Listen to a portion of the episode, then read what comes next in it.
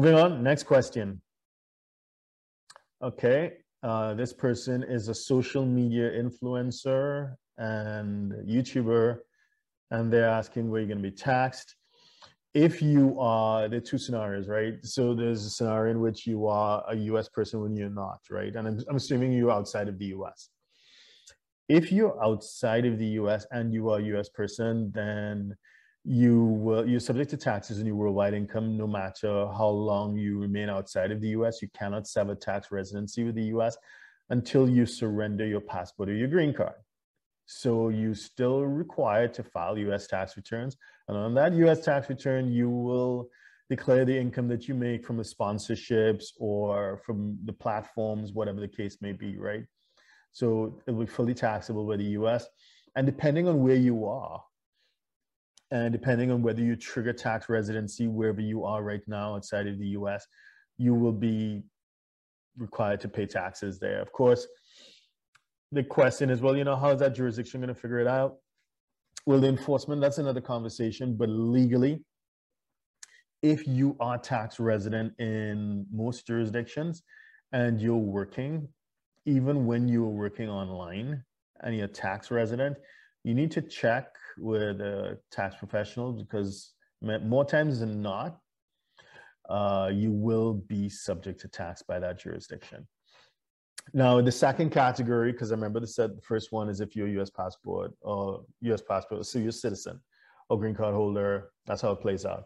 If you are not a U.S. citizen or U.S. green card holder, i.e., you're not a U.S. tax resident, you're not subject to U.S. taxes, and you reside outside, then you just need to think about where you're tax resident, right? So uh, wherever it is, again, I said most time, more times than not, if you are a tax resident in a given jurisdiction and you're earning money there online or whatever, it, would be subject to some sort of reporting, uh, some sort of declaration. So you need to check with someone who is qualified tax-wise in the jurisdiction which you find yourself.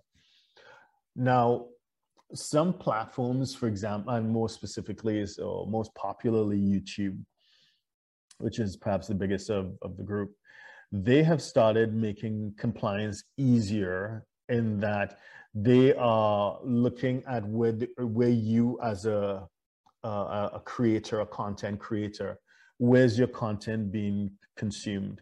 And if it's being consumed in the United States, they can apportion the amount that is attributable to your viewers in the United States. And right. They will, so they will withhold uh, 30%. Now, if you're in a jurisdiction with a treaty with the US, like most of Europe, for example, uh, most of Latin America, well, most of Latin America, uh, you may be able to file a return and you may get some of that money back because of the double tax treaty. What it sometimes does it it may make you subject to reduced withholding. So you need to speak to a tax professional about that. So I hope that answers your question as a content creator, as a social media influencer, as a YouTuber, where you're going to be taxed. Uh, the two scenarios being either you are US exposed and you reside outside, or you're not US exposed and you reside outside. If you're US exposed and you reside outside, you're going to declare it on your US tax returns as you normally do, and be mindful whether you do trigger tax residency in whichever jurisdiction you reside outside of the US. If so, it may need to be declared. In the second scenario, you are not a US person, then you only need to be considering the jurisdiction in which you reside. But also, certain platforms, for example, YouTube, they will withhold the amount attributable to the US audience because then it's deemed to have been derived from the US. So I hope that helps.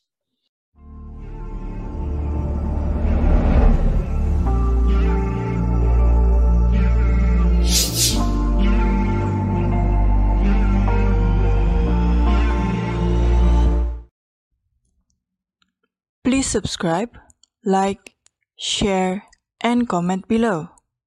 Our books and upcoming event are available at htj.tax. Email us at help at htj.tax to engage us, to advise on international tax or business matters.